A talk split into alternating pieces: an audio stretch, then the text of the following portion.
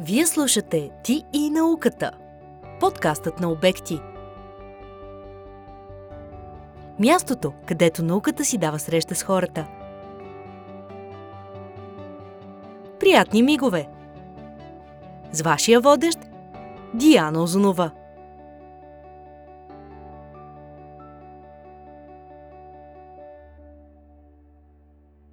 Здравейте, приятели на ТИ и науката. Аз съм Диана Озунова, вашият водещ, и се радвам, че отново сме заедно с вас. Ще засегнем темата за арт-терапия, която е много интересна и съм поканила един а, много специален гост тук при мен.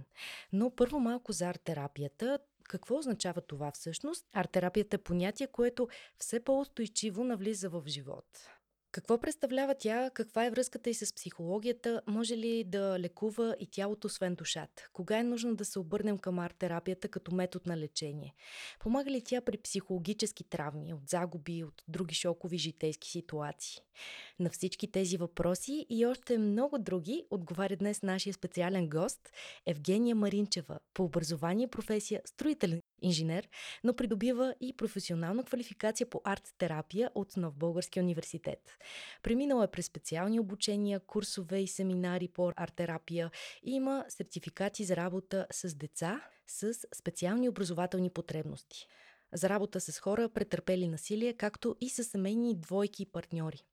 Здравейте и добре дошла в нашето студио. Как сте днес? Здравейте! Чувствам се прекрасно. Благодаря за поканата, която ми отправихте, и съм готова да отговоря на всички въпроси, които ми зададете.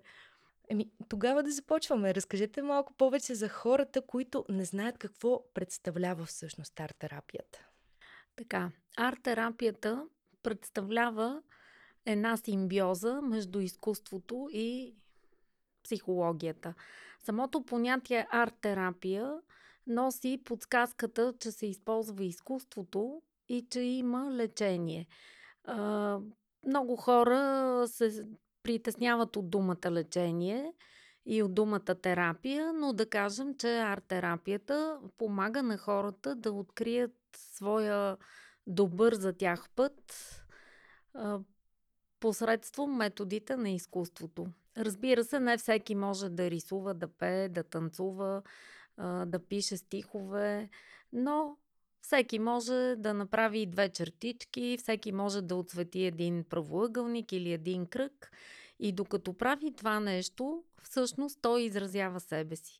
И именно арт-терапията залага на това изразяване, т.е. на експресията. То, между другото, сега като казахте, че а, хората се притесняват от думата лечение, аз имам наблюдение, че в България тенденциозно хората се притесняват да споделят дори, че са ходили на психолог, защото един вид това ги прави счупени, луди или нещо подобно. А всъщност това е нещо съвсем нормално, човек да има, както когато го заболи кръка, да отиде на лекар, за съответния лекар, който е специалист в областта, така и когато има емоционални проблеми, да отиде да се консултира с психолог. Да, точно така. Има така една приказка, която се шири, че в България имаме приятели и на тях можем всичко да кажем, всичко да споделим с тях, но всъщност това не е много добре, защото от една страна товарим приятелите с нашите е, незгоди, от друга страна не винаги приятеля може да даде добрия съвет какво да се прави.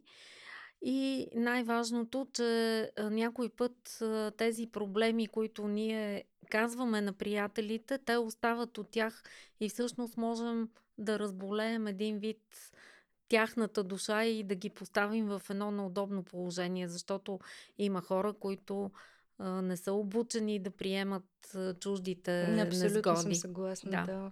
А и то реално също, освен това, съветите, които бихме могли да получим от приятел, са по-скоро пречупени през неговите житейски да. а, преживявания и м- всякакви морални ценности, докато а, при психологията съм забелязала, че реално човекът сам взима решение. Просто психолог му помага и му насочва мисълта на там, че той да успее сам да стигне до изводите, които трябва. Психологът е външен за него и за неговия проблем и може да обгърне цялата ситуация много по-добре.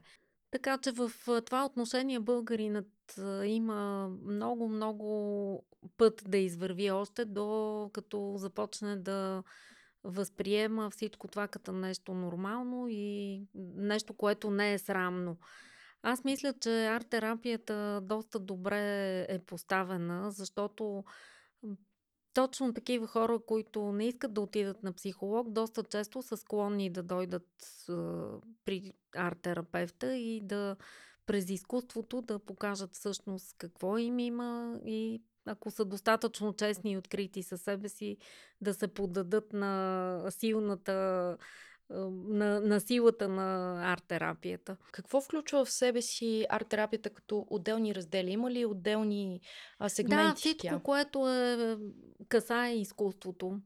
Има визуални изкуства, има музикотерапия, има м- творческо писане, което е, не е точно с цел да се напише нещо хубаво, а както казах и преди малко, през самото изразяване човек да постигне някакъв резултат и това изразяване да му помогне всъщност той да види себе си отдалеч.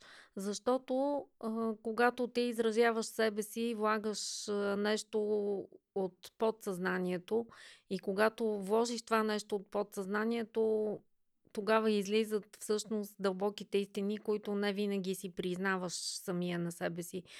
Да кажем, аз мога да дам задача да се нарисува едно дърво и съм имала случай, когато човек рисува едно сухо дърво, което даже виси във въздуха и за мен това означава нещо. Да, Тоест, нещо, което самото му се крие в подсъзнанието. Да, да. Реално.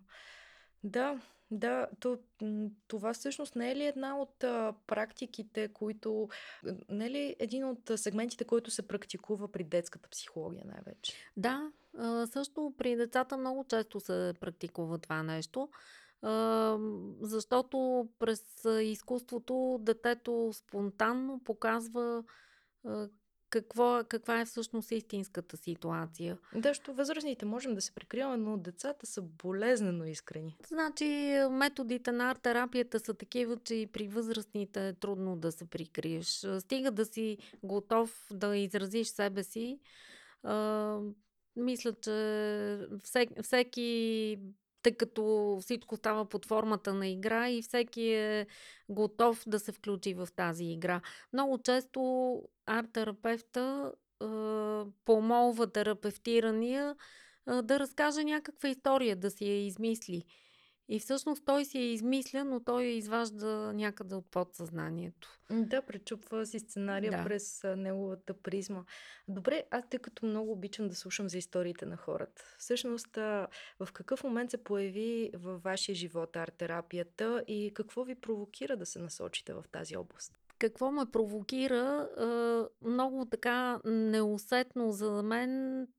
две хиляди и трета година започнах да рисувам директно с маслени бои, като преди това трябва да кажа, че съм учила известно време рисуване, за да кандидатствам архитектура. И толкова не ме приеха архитектура, завърших е, една тежка специалност, която се казваше на времето Пе Ге Се, промишлено и гражданско строителство. Но явно в мен съм задържала този порив за рисуване и през две хиляди и трета година започнах да рисувам, след което се записах на един курс по живопис и рисувах почти две години портрети. Рисуването на портрети е, бих казала, нещо дълбоко психологическо, защото за да нарисуваш някого, ти влизаш в него, влизаш в неговото мислене, в неговите усещания, неговите чувства. Рисувам повече абстрактни картини в момента, без да гоня някаква... без да съм звездоман и без да гоня някаква известност. Така да се каже, Вселената ме изпрати на Първо световно биенале в Измир. Оттам бях поканена в осмото международно биенале на съвременното изкуство в Флоренция. Има ли къде да видим ваши картини? Доста да, интересно ми става. Да, имам а, страничка във Фейсбук. Там има всичко, което... Как се казва тя? Джен Тотка Пейнтингс и Букс. Добре, добре, ще я проверим задължително. Благодаря. А, когато бях в Флоренция, се докоснах до голямото изкуство с голяма буква и а, меката на изкуството. Един час се възхищавах на статуята на Давид на Микеланджело и очаквах Давид да проговори. И а, все едно виждах... А, малките косъмчета по неговата кожа, която съответно е направена от мрамор. А, успях да видя в галерия Уфици изключително много картини на известни майстори. А, докоснах се до а, други произведения на изкуството в църквата Санта Кроче, в двореца Палацо Векио. Всичко това ми даде... А, една вяра, че всеки човек може, стига да иска, да открие някакъв свой талант в изкуството. Освен това, на това биенале се запознах с много интересни хора, които не са художници по образование, не са академични художници, но бяха започнали точно както аз съм започнала да рисуват благодарение на порива на тяхната душа. Uh, много интересна среща имах с една австрийка, uh, която беше преминала през uh, ада на онкологично заболяване. И тя ми разказа как благодарение на рисуването, буквално всекидневното рисуване, ежечасно, ежеминутно тя е лежала и е рисувала, и как това я е спасило, защото тя беше излекувана почти на сто процента. А това означава ли, че хората, които се занимават с изкуство, са по-малко склонни към депресия, пример? Не, защото е, исторически има много примери на хора, които са с някакво психично отклонение, а пък са станали известни художници, да кажем... Всепризната истина е, че Ван Гог е, е, мислели са, че има депресия, но всъщност сега много говорят, че той е бил с биполярно разстройство. Е, Андерсен, който е писал ужасни приказки, които много малко хора са чели всъщност до край неговите произведения. Той е писал толкова ужасни приказки, че е, всичко това, което е било вътре в него е... показвал чрез словата. И точно затова изразяването посредством словото също е много лековито. Продължавам за себе си, защото в един момент от живота си аз започнах да пиша поезия. Имам издадена книга с поезия, както и съм участвала в множество сборни книги. През поезията човек изразява по различен начин себе си, а писането на разкази... Това е едно проектиране, което е, ти започваш е, да разказваш една история, която да, може да имаш някакъв сюжет пред себе си, да си чул нещо или да си видял, но всъщност ти там си в е, абсолютно свой, в свое убежище и можеш каквото си искаш да напишеш и можеш да проектираш всяка една твоя мечта или да оставиш там всяка една своя болка.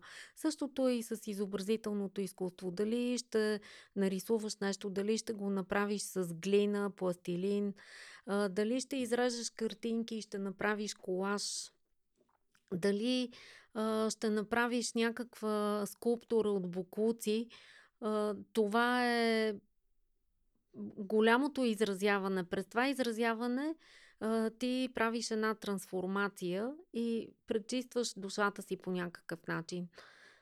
Така че това е моята лична история. Аз в един момент се срещнах с една дама, която беше завършила арт-терапия. Много се заинтересувах и се оказа, че мога да се запиша, да завърша тази специалност. Тя е към Центъра за допълнителна квалификация, към Нов български университет и а, установих, че дълго време съм си правила нещо като автоарт-терапия, а, защото изкуството наистина ме даде ми силата да се а, премина през а, доста така тежки моменти в живота си и така. А как всъщност вие се обръщате към хората, които ви се доверяват? Те всъщност пациенти или клиенти? Какви са за вас? Най-правилното според мен е да говорим за терапевт и терапевтиран. Защото е, там, където по... в разни инстанции, болнични заведения, центрове, психологични центрове или някакви такива подобни сдружения, има хора, нуждаещи се от арт-терапия. Те не могат да бъдат нито пациенти, нито клиенти. Затова според мен е важно така да се наричат хората терапевтирани, а не нито пациенти, нито клиенти. Тук не става дума за болест, която е дефинирана в националния класификатор, там както ги водят по здравна каса болестите. Да. Не. Примерно вие решавате да отидете при арт-терапевт с някаква заявка. Не се чувствам добре, изгубих почва под краката си, не мога да открия верния път за себе си до момента. Такава болест няма в националния класификатор. След това се оказва, че за тази заявка стои нещо съвсем различно и ролята на терапевта е, ако може по най-бързия начин да открие какво е причинило това състояние от човека. Разбира се, тук говорим за клинически здрави хора. Там, където има заболявания, които са психични налудности или пък някакви вродени заболявания, които вие споменахте, децата с специални образователни потребности. При тях е доста сложна ситуацията, защото те се раждат с някакво заболяване и е много важно да бъдат добре така асоциирани към средата, да бъдат да не се чувстват различни по най-грозния начин, т.е. обществото да не ги сочи с пръси и да казва вие сте различни. А, например... Да, то точно може би за това хората не предприемат а, крачката да отидат на терапевт, независимо дали е свързано с а, да отидат на психолог, на психотерапевт или да практикуват арт-терапия, каквато и да е. Именно защото а, не искат хората да... Ние в България сме много добри в това да се притесняваме какво ще кажат хората и общо взето точно това, да не кажат, о, значи ти имаш проблема. Всъщност всички имаме проблеми.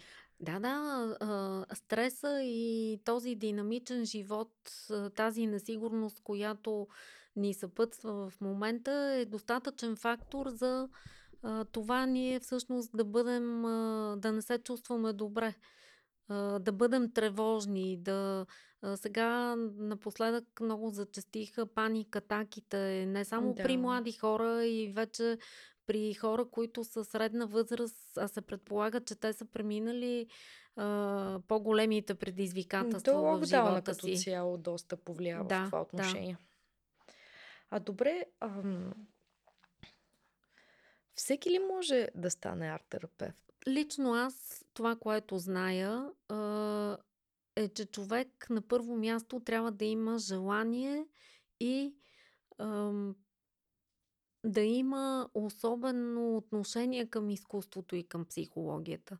Казвам го така, защото ако ти не познаваш изкуството, ако не познаваш история на изкуството, естествено да, ти няма, ти не си учителя, който ще нарисува някого да рисува, някого да научи някого да рисува или пък да прави някакви скулптури, но ти трябва да знаеш какво представлява изкуството като цяло и да знаеш какви, какви са историите, какви са биографиите на известните художници, защото всеки, за да стане известен, е преминал през някакви предизвикателства в живота си.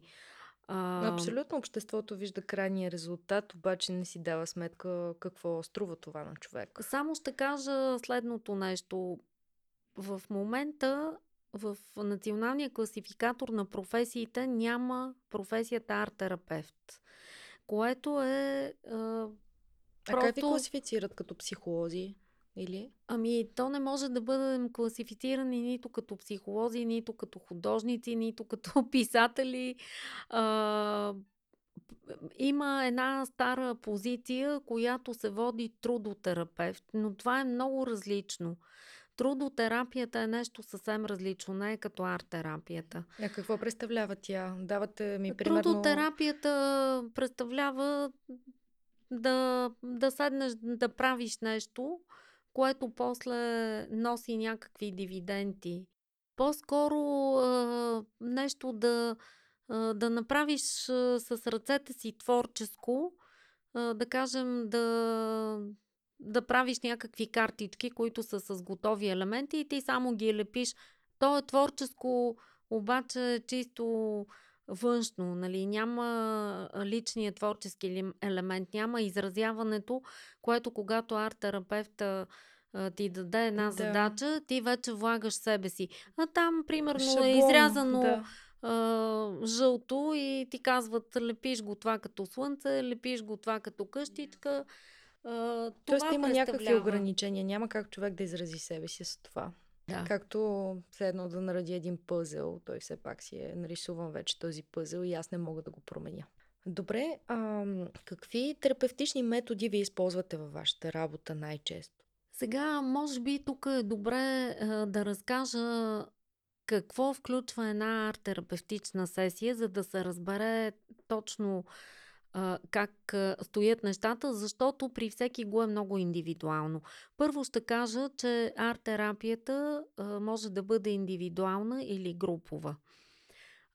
При груповата арт-терапия има много силни моменти, че първо терапевтираните не се чувстват като някакви, точно като черната овца на стадото. Те виждат, че има и други хора, които също искат да бъдат терапевтирани или по-скоро да минат през арт-терапевтичните сесии.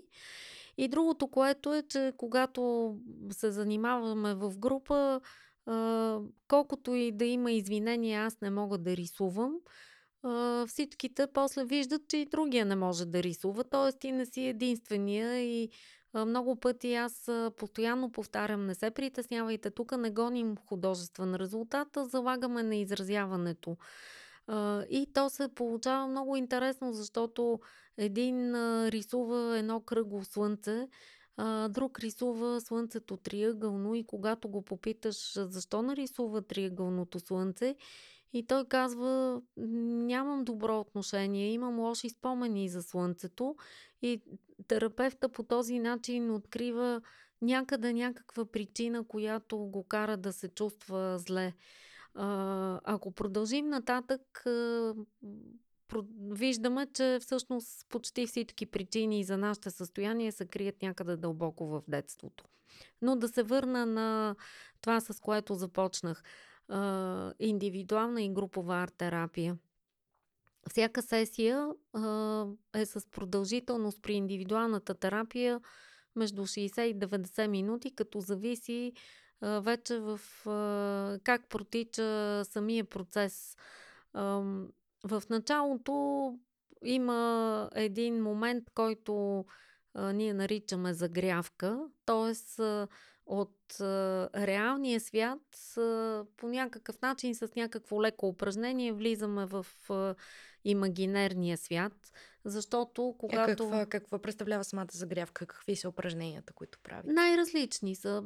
Аз мога да ви накажа, да ви кажа, а, моля ви с а, цветове а, покажете в момента какво е вашето настроение. А, с цветове и форми, каквито вие решите. И ето тук има една свобода на действие, защото ти не го караш да рисува е, голяма картина, която той се притеснява, че не може да рисува и така нататък. Просто можеш да надраскаш някакви форми, някакви цветове и да кажеш защо точно тези цветове да и форми. Да усетите настоящото настроение един вид. Именно, именно. Добре. А, после има известни арт-терапевтични тестове. Всичко това се учи, разбира се. А, тук не бих могла да влизам повече в подробности, защото това е все пак част от кухнята на професията да. И не е редно, нали? След което се отива вече към основното, т.е. от няколко терапевтични сесии арт-терапевта вади някакви заключения за този човек. Аз съм имала случай, когато още на втората арт-сесия човека достига до истинския проблем и много бързо го трансформира и всъщност само за две срещи той си решава е, живота по съвсем различен начин. Нещо му страква в мозъка и той казва... Да, т.е. вие провокирате точно това, той да вземе сам решение, не му давате а, рецептата за това нещо. Това е едно, една лека подсказка по пътя, по който той може да мине, защото всеки сам носи отговорност. Искам да кажа, че случайността като понятие е много застъпена в арт-терапията. Аз съм абсолютно убедена, че всичко се случва поради някаква причина и няма случайности, но съм имала а, такива моменти, в които слушаме радио и в момента терапевтирания прави нещо, а по радиото текста на песента му дава точния отговор за нещата. Това няма как да бъде случайно и той го чува. Тоест, ако ти си отворен да раз... разчиташ знаците, които Вселената ти поднася, ти много точно и много по-бързо би могъл да се справиш. Аз по-скоро съм забелязала, че а, за, на, изключително много отговори, а, на изключително много въпроси има отговори около нас. Въпросът е какъв ни е фокуса. Тоест, хората, които искат да имат деца, всъщност започват да забелязват много хора, с които имат бебенца. А, хората, които искат да си вземат куче, започват да забелязват повече кученцата по улицата. Това, това лично е пречупено през моята призма, а не казвам, че задължително при всеки един човек е така.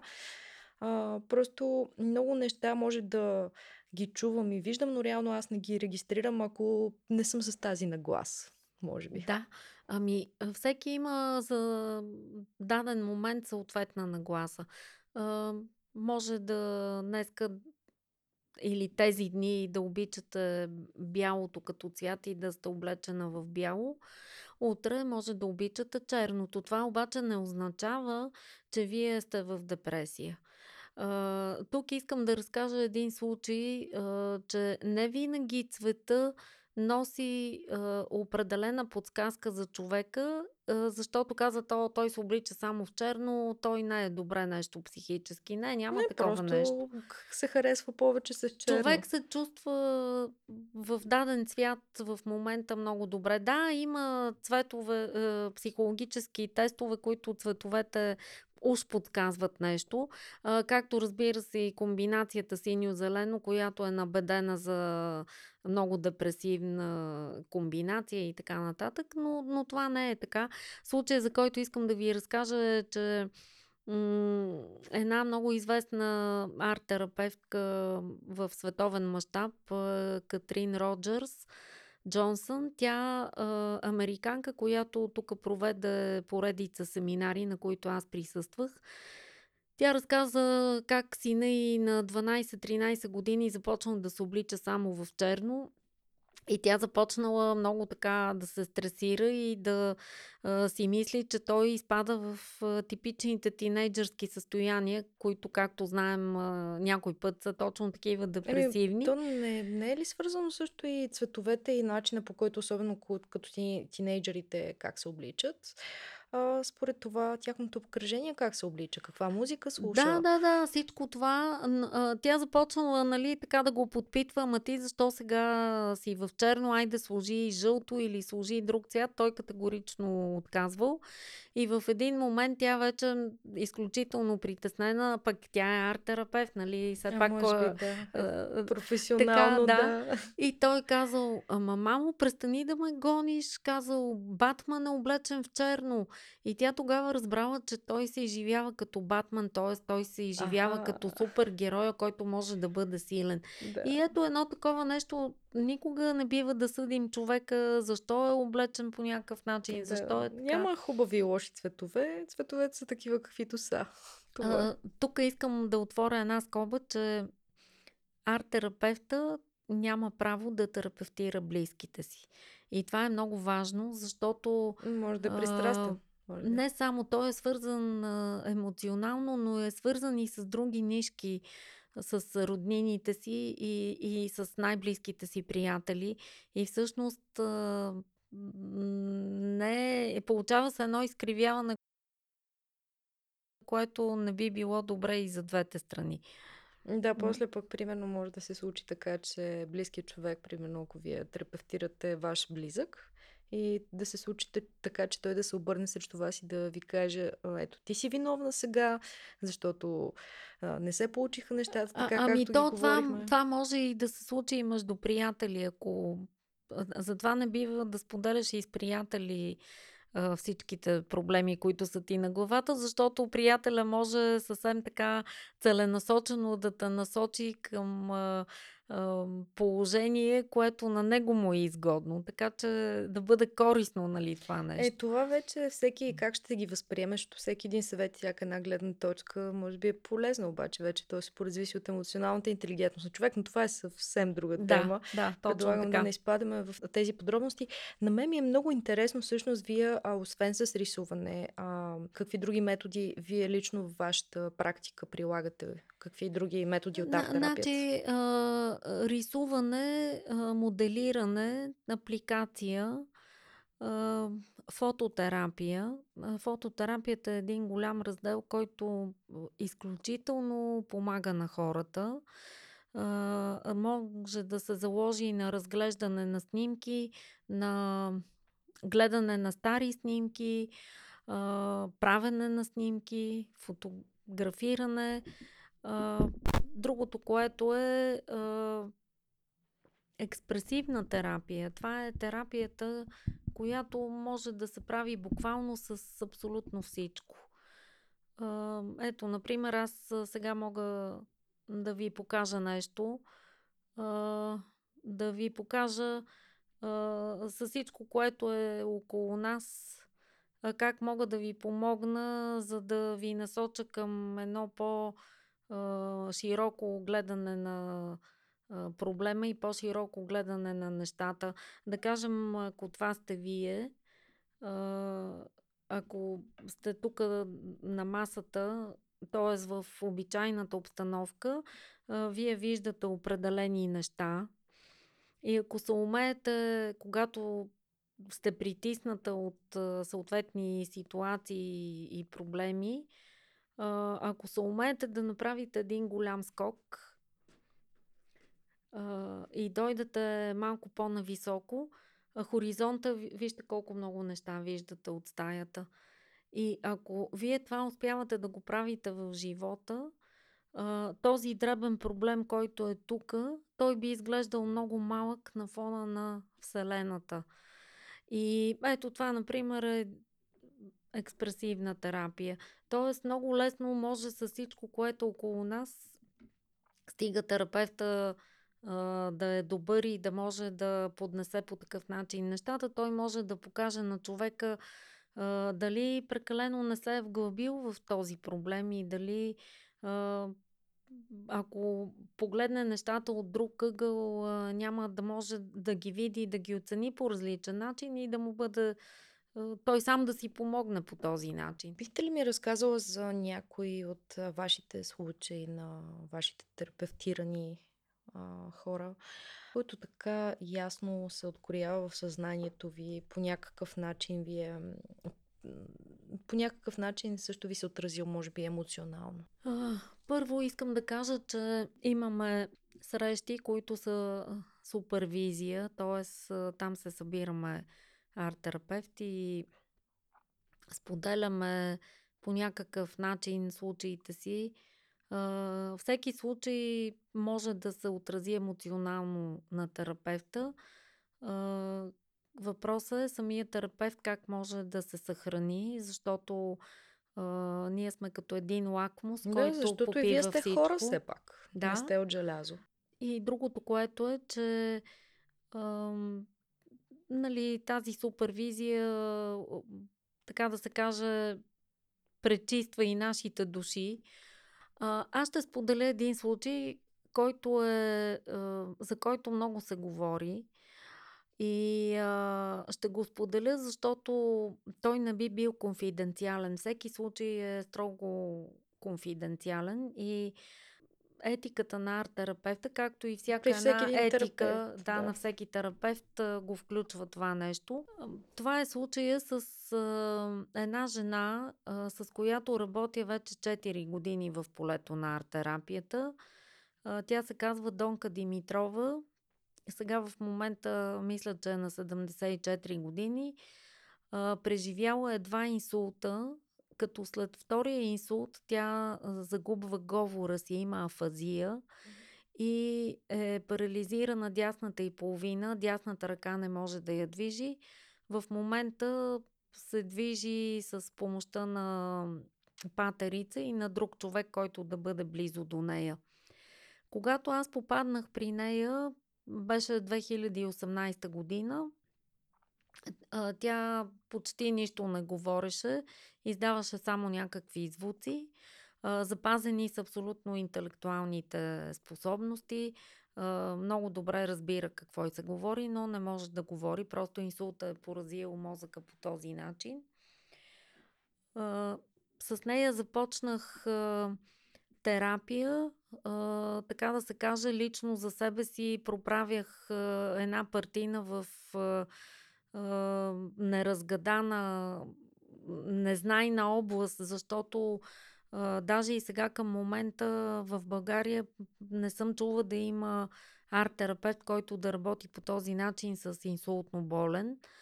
Uh, С течение на времето, благодарение на музикотерапия и на съответни експресивни упражнения, тя започна да изговаря доста думи, което означава, че много успешно работим за създаването на нови невропластични връзки в мозъка, тъй като много от тези неврно, нервнопластични връзки са поразени при инсулта.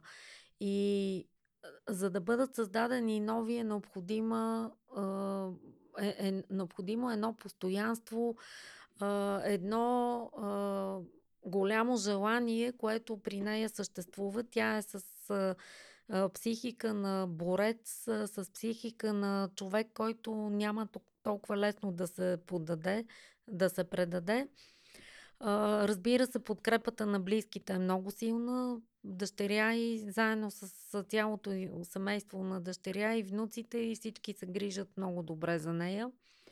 Тя рисува с лявата ръка и през две хиляди и деветнадесета година а, направихме изложба на нейни картини, която премина при голям успех. Почти всичките картини се продадаха и тази жена всъщност видя, че може да бъде полезна по някакъв начин. Това е един много важен фактор за това ти да искаш да, да живееш, да имаш мотива за живеене, да знаеш, че не си един инвалид, който е клекнал на а, грижите на близките. А, в последствие с а, дъщерята на Донка Димитрова и с още съмишленици, а, които всеки от тях по някакъв начин е бил близо до инсулта.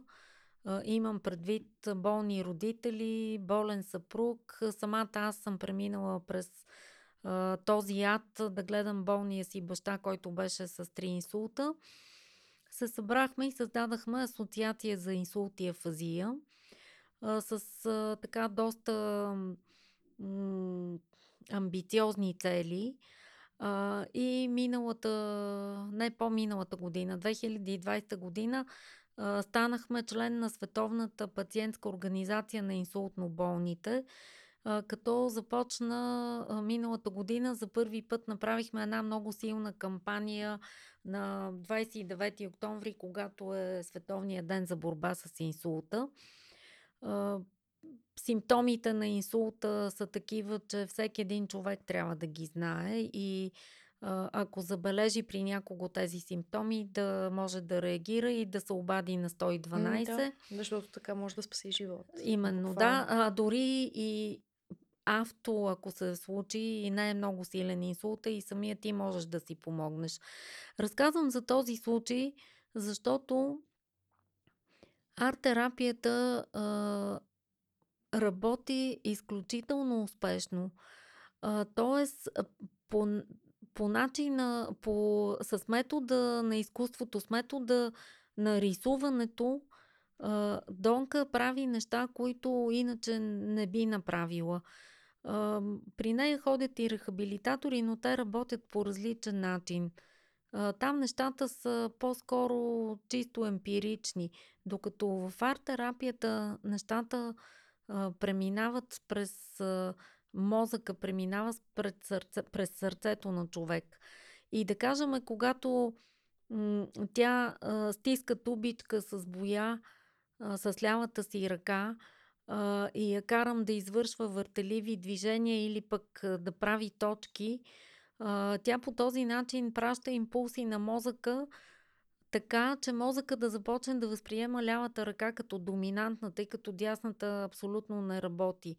И когато човек а, м, влезе в нейните обувки, е много различно. Аз, а, когато седя срещу нея, правя всичко с лявата ръка. От една страна в знак на подкрепа, от друга страна а, да разбера как тя се чувства. А, опитайте се някой път, просто сложете дясната си ръка зад вас и правете всичко с лявата ръка. Ако разбира трудничко се, е, дясната ви ръка е, е доминантната. Съм, да. Опитвала съм се някакви елементарни неща, като например да почистя с мопа или да си измия зъбите и пак е, пак е трудно. А, обаче пък а, го правя целенасочено да мога да се държа по-концентрирана, да. За да не ми закърнява мозък. По, то, по този начин развивате и другото полукълбо. Това е чудото на арт-терапията. За мен е, арт-терапията е едно чудо. Има много други случаи, но наистина всичко е конфиденциално и не бих разказвала. Да кажа, мога да спомена един случай вследствие на арт-терапия. Млада жена, която не вярваше, че може да забременее, след това забременя, роди, после роди и второ детенце, така че... Общо взето, най-вероятно, тя е помогнала да си успокои организма малко по някакъв начин, ами, защото... Тя помогна да... Да, да пусне от себе си неща, които не й трябваха да, дълбоко в себе много си. Влияе на и... хормоните. А, трудно ли ви се доверяват хората? Всъщност, в какъв момент те от тяхния, в какъв момент от тяхния живот те се обръщат към вас и как успявате да ги накарате да, а, да изразят себе си свободно? Има хора, които а, не веднага се доверяват. А, с тях работим малко повече. Повече пъти се виждаме. А, това е а, постигането на доверие е труден процес. А, колкото при първата ни среща аз да разказвам какво е арт-терапията, какви принципи се спазват, принцип на конфиденциалност, принцип на това да бъдеш честен със себе си, да не се криеш зад себе си, да се почувстваш като дете, да се изразяваш спонтанно, да не се притесняваш, че това, което си нарисувал или това, което си моделирал, не отговаря на някакви естетически норми. Колкото и да разказвам тези неща, докато човек не се подложи, не види до каква степен е възможно да преодолее всички тези а, лични лимити, а, резултатите идват тогава, когато абсолютно можеш да се разголиш, така да се каже, да разголиш душата си. А в а, моментите, в които, освен, че а, хората изразяват себе си чрез някаква креатив дейност, дали би било рисуване или нещо друго, а, вие говорите ли си през това време? Споделяте ли да, си неща? Да, споделяме неща. А, информацията върви в двете посоки. много често онова, което терапевтира ни споделя, то има голямо значение и за терапевта. Тоест, имала съм случаи, когато през думите и действията на терапевтирания при мен също нещо се трансформира. Нещо, което а, идва много спонтанно, нещо, за което не съм предполагала. А, ако някой може да каже, о, аз вече всичко съм си излекувал, аз съм прекрасно, аз така, а, това просто няма да е състоятелно. А, при всеки един от нас има кътчета в душата, където а, дреме някое червейче и дяволче. И всъщност много често а, този катарзис, лечебен катарзис на душата, който се проявява през сълзи, а, чрез плач или през смях, а, много често терапевтирания започва да се смее неистово и това за мен е знак, че той в момента точно това прави. Той чисти себе си. А, Много често и при мене се случва това нещо и е, процесът върви и в двете посоки. Питате ли ги преди да започнете да работите дали, или в различни етапи на вашата работа, ако имате продължителни сесии, имам преди примерно месеци, години и така нататък, питате ли ги всъщност какви са тяхните цели на това да се захванат с арт-терапия? По-скоро какви са причините да дойдат, затова ги питам и точно затова заявката, която те оставят при мен, отначало идват с една заявка, в процеса се разбира, че всъщност не това е истинската причина, зад нея се крият много други причини. Аз много често питам хората за какво мечтаят, какви цели имат, защото за да бъде превърната една мечта в цел, тя трябва съответно да има е, някаква дефиниция, да. някакво обличане в реални параметри. И човек трябва да има реалистичен план за действие, за да може да ги да, осъществи. Да, е, първо дали мечтата е състоятелна, защото аз мога да имам мечта да отида на Луната, но мога ли да я осъществя? Защо не? Аз си мисля, че с напредването на технологиите и криптовалутата като нищо. Да, но на този етап това е една далечна мечта, почти имагинерна и да кажем аз, която съм вече на едни зрели години, трябва да съм наясно, че тя си остава в сферата на мечтите, където бих могла да я облека през една картина или през нещо написано в областта на фантастиката.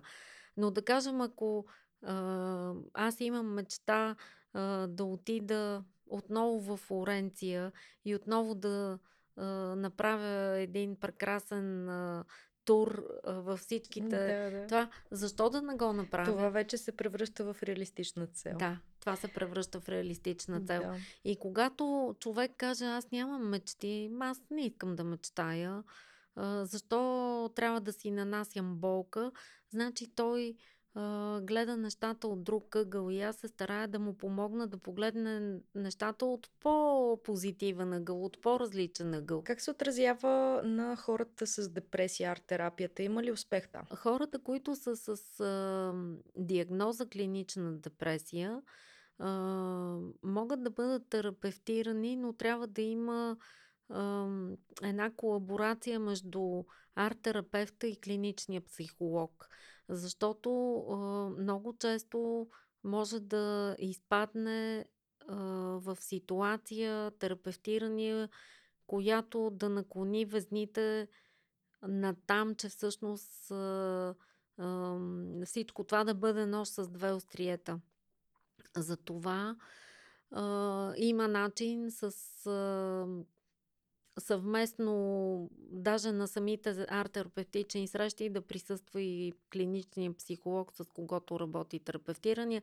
Това се отнася и за други такива клинични диагнози от психиатрията. Лично аз съм била на стаж в един център за социално подпомагане с хора с налудности И там а, винаги присъстваше и клиничния психолог. Mm-hmm. А, защото а, наистина не знаеш а, самия процес а, на къде ще отведе терапевтирания. А случва ли ви се да имате м- хора, с които да работите, които имат склонност към самоубийство? А, до сега съм имала само един случай, в който терапевтирания ми призна, че е мислил за самоубийство. И разговора ни протече а, доста интересно. А, мисля, че успях да му помогна чрез а, м- експресивната терапия, чрез всичко, което беше около нас, а, да осъзнае какво би направил.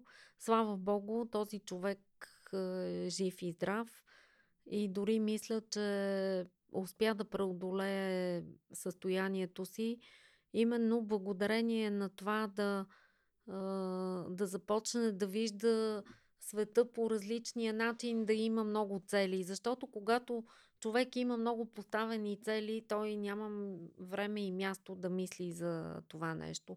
И отново ще кажа, че всичко се крие в детството, защото там ситуацията в рожденото семейство беше доста тежка. Общо взето, да, така е. Семейството има, остава как, всякакъв, както позитивен, така и отрицателен отпечатък върху а, бъдещето на, на детето и неговите решения в живота.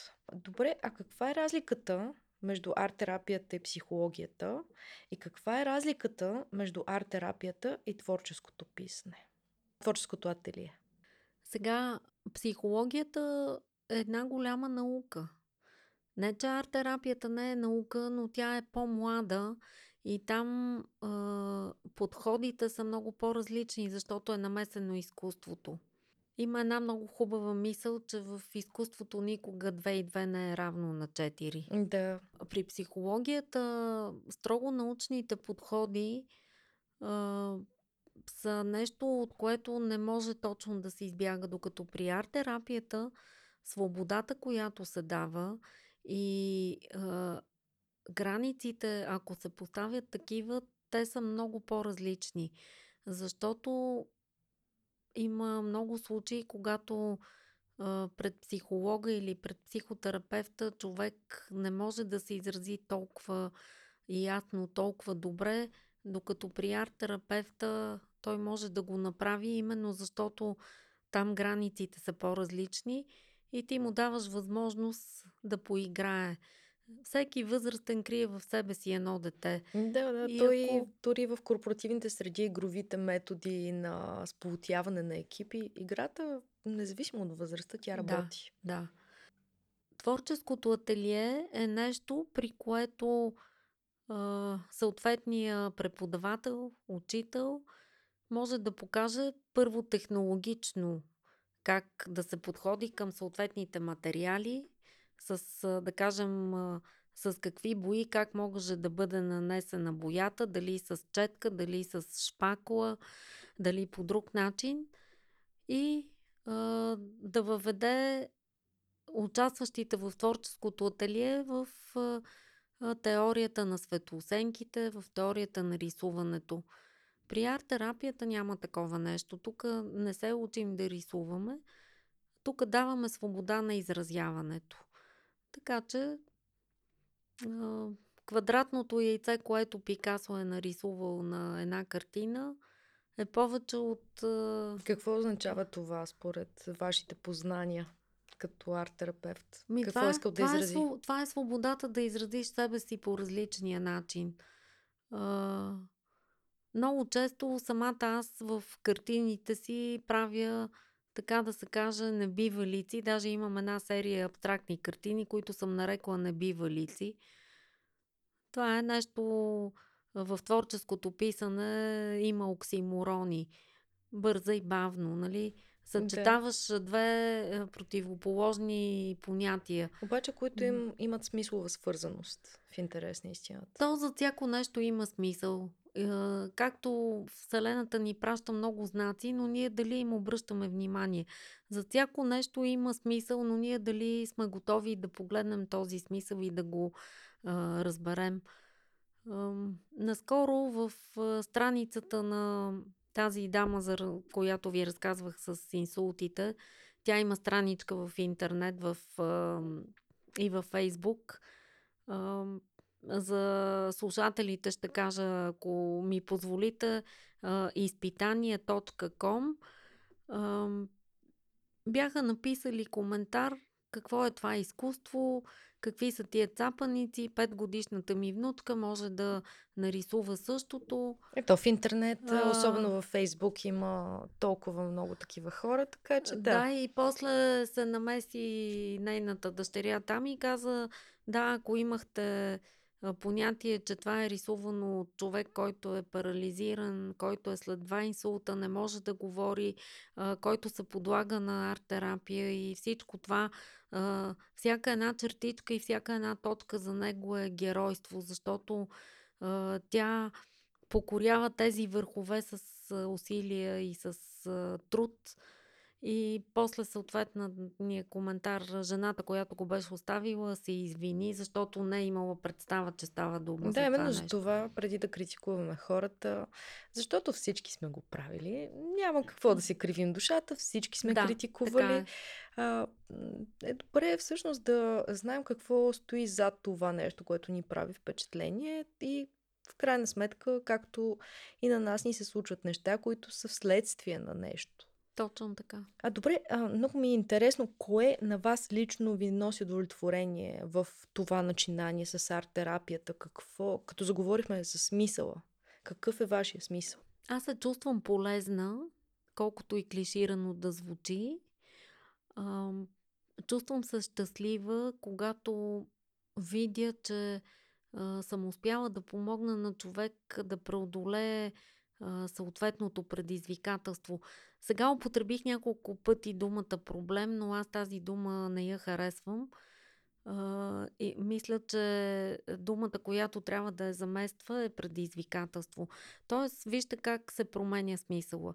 Ако кажеш, аз имам един проблем, ако кажеш, аз имам едно предизвикателство. Виждате ли, веднага смисъла се променя в различна посока. Тъй като аз съм учила филология в университета и за а, слушателите, които имат представа колко много книги се четат в филологически факултет, а, аз, за да мога да изчита по-голямата си част от конспектите, защото беше крайно невъзможно да прочета всички, чисто физически дори да не спя, защото бяха километрични.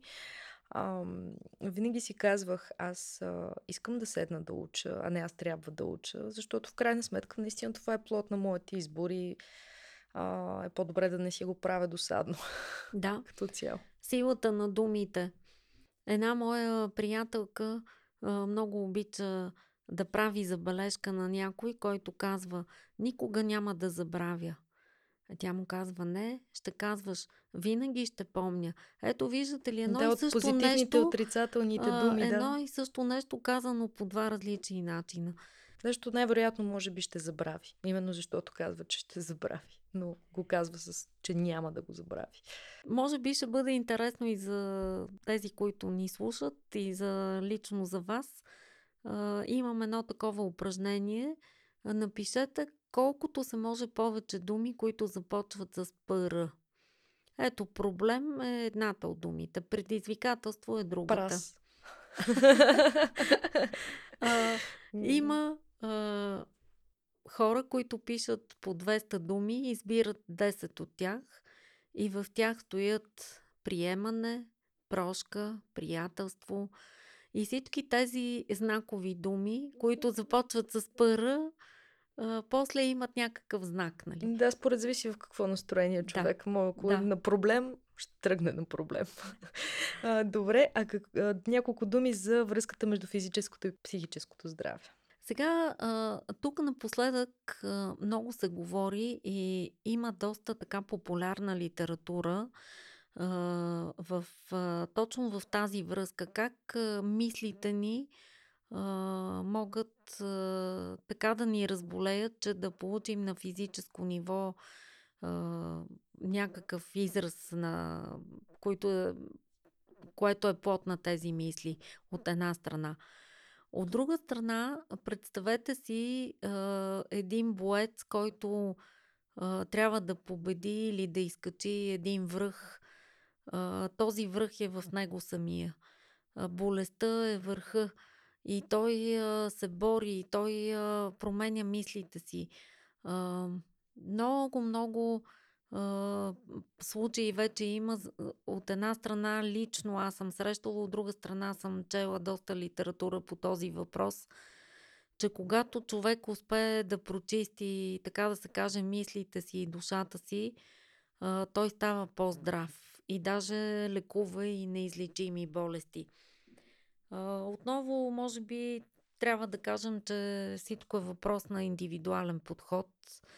И ако в теб няма оптимизъм, няма радост, няма а, оценка на всичко това, което го имаш като даденост, а само критикуваш, само си а, тъжен, само си недоволен, мрънкаш за всичко, а, целият свят ти е виновен, но само ти, нали, не си виновния, а, тогава може би на физическо ниво ще почнат да се проявяват болести. А вие как бихте се определила, като оптимист или реалист? Ами, аз съм оптимист, който обаче се бори да живее тук и сега и да направи това тук и сега много щастливо, много весело, много радостно. Не винаги успявам, разбира се, защото аз също имам своите драматични моменти в живота си и трансформации, които съм постигнала. И както ви казах, някъде дълбоко в душата, в някоя ъгъл, че някое червейче останало. Но това са едни полезни червейчета, така че знаете, доброто вино става, когато мушиците вътре започнат да живеят и живота ни поднася достатъчно много доказателства за това как може бялото и черното, и доброто и лошото, и позитивното и негативното да вървят. В крайна сметка всичко е опит в този живот. Всичко е опит и всичко се постига с баланса. Ако, тъй като инженерното ми мислене е много силно и няма как да избягам от него, но представете си една числова ос и нулата е баланса. Uh, винаги около баланса има и плюс и минус. Uh, няма как да бъде по друг начин. Освен това, uh, знаем, че в космоса всичко е тъмно и как бихме оценили всичко, ако го няма слънцето. Тоест, uh, ако няма мрак, ние не бихме могли да оценим светлината.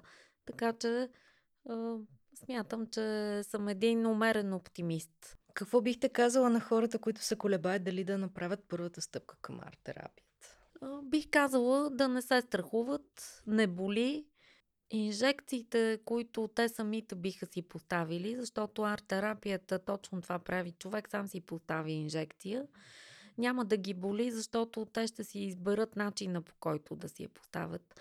Забелязала съм, че всеки избира онова, което му харесва. Тоест, вие може да имате съпротива към рисуването, и да ми дадете знак, че обичате да изрязвате картинки от списания и да направите нещо с тях. Тоест, вие сама ще си изберете инжекцията, която би ви била лечителна за вас. Така че бих ги посъветвала да не се страхуват, да пробват. Благодаря много за това гостуване. Мисля, че разговорът поне за мен беше много интересен, но вярвам, че и на нашите слушатели ще бъде така.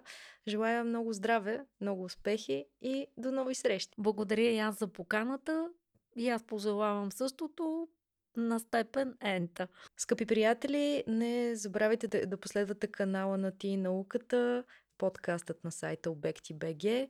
Аз съм Диана Озунова, вашия водещ, и в студиото ни днес говори Евгения Маринчева. ТИ и науката. Подкастът на Обекти.